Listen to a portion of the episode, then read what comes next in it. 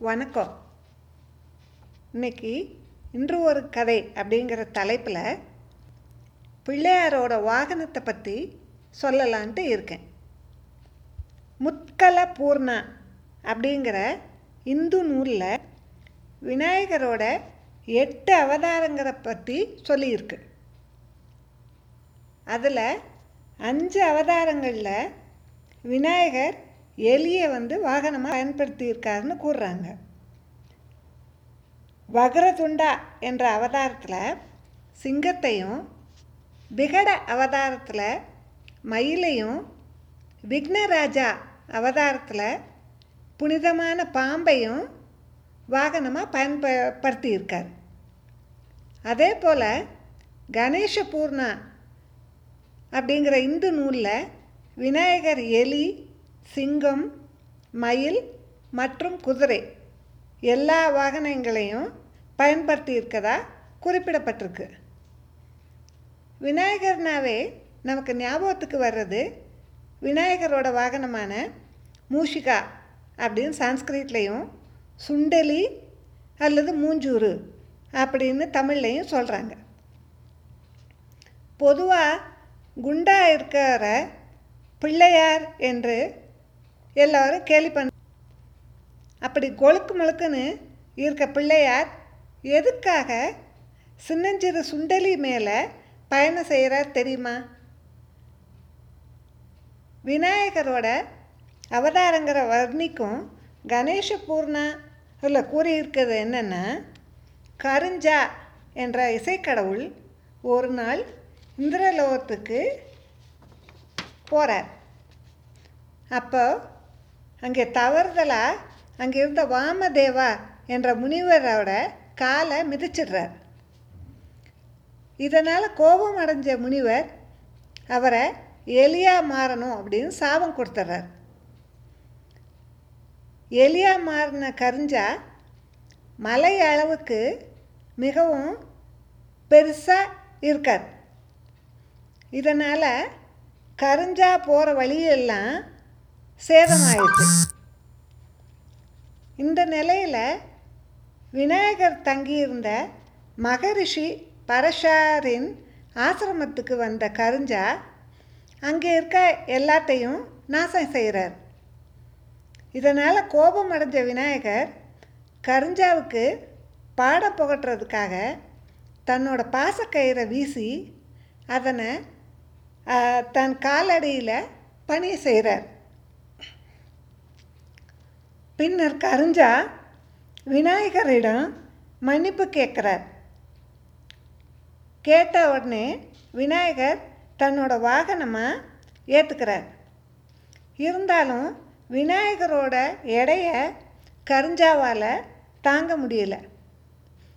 கரிஞ்சா வேண்டி கொண்டதற்கு இணங்க விநாயகர் தனது எடையை லேசாக அழிக்கிறார். இன்னொரு கதையும் கூறப்படுறது அது என்ன கதைன்னா கஜமுகாசுரன் என்ற அரக்கன் மூலகத்தையும் ஆளணும் அப்படின்னு சொல்லி கடுந்தவம் செய்கிறார் கடுந்தவத்தை கண்டு மகிழ்ந்த சிவபெருமான் தனக்கு என்ன வரம் வேணும் அப்படின்னு கேட்குறார் அதுக்கு கஜமுகாசுரன் தான் வில் அம்பு வாய் கோடாரி திரிசூலம்.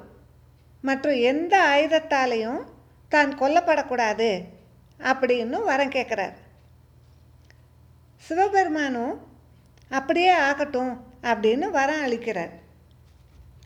வரம் பெற்ற கஜமுகாசுரன் எல்லாரையும் கஷ்டப்படுத்துகிறார் தேவர்களையும் கஷ்டப்படுத்த ஆரம்பிக்கிறார்.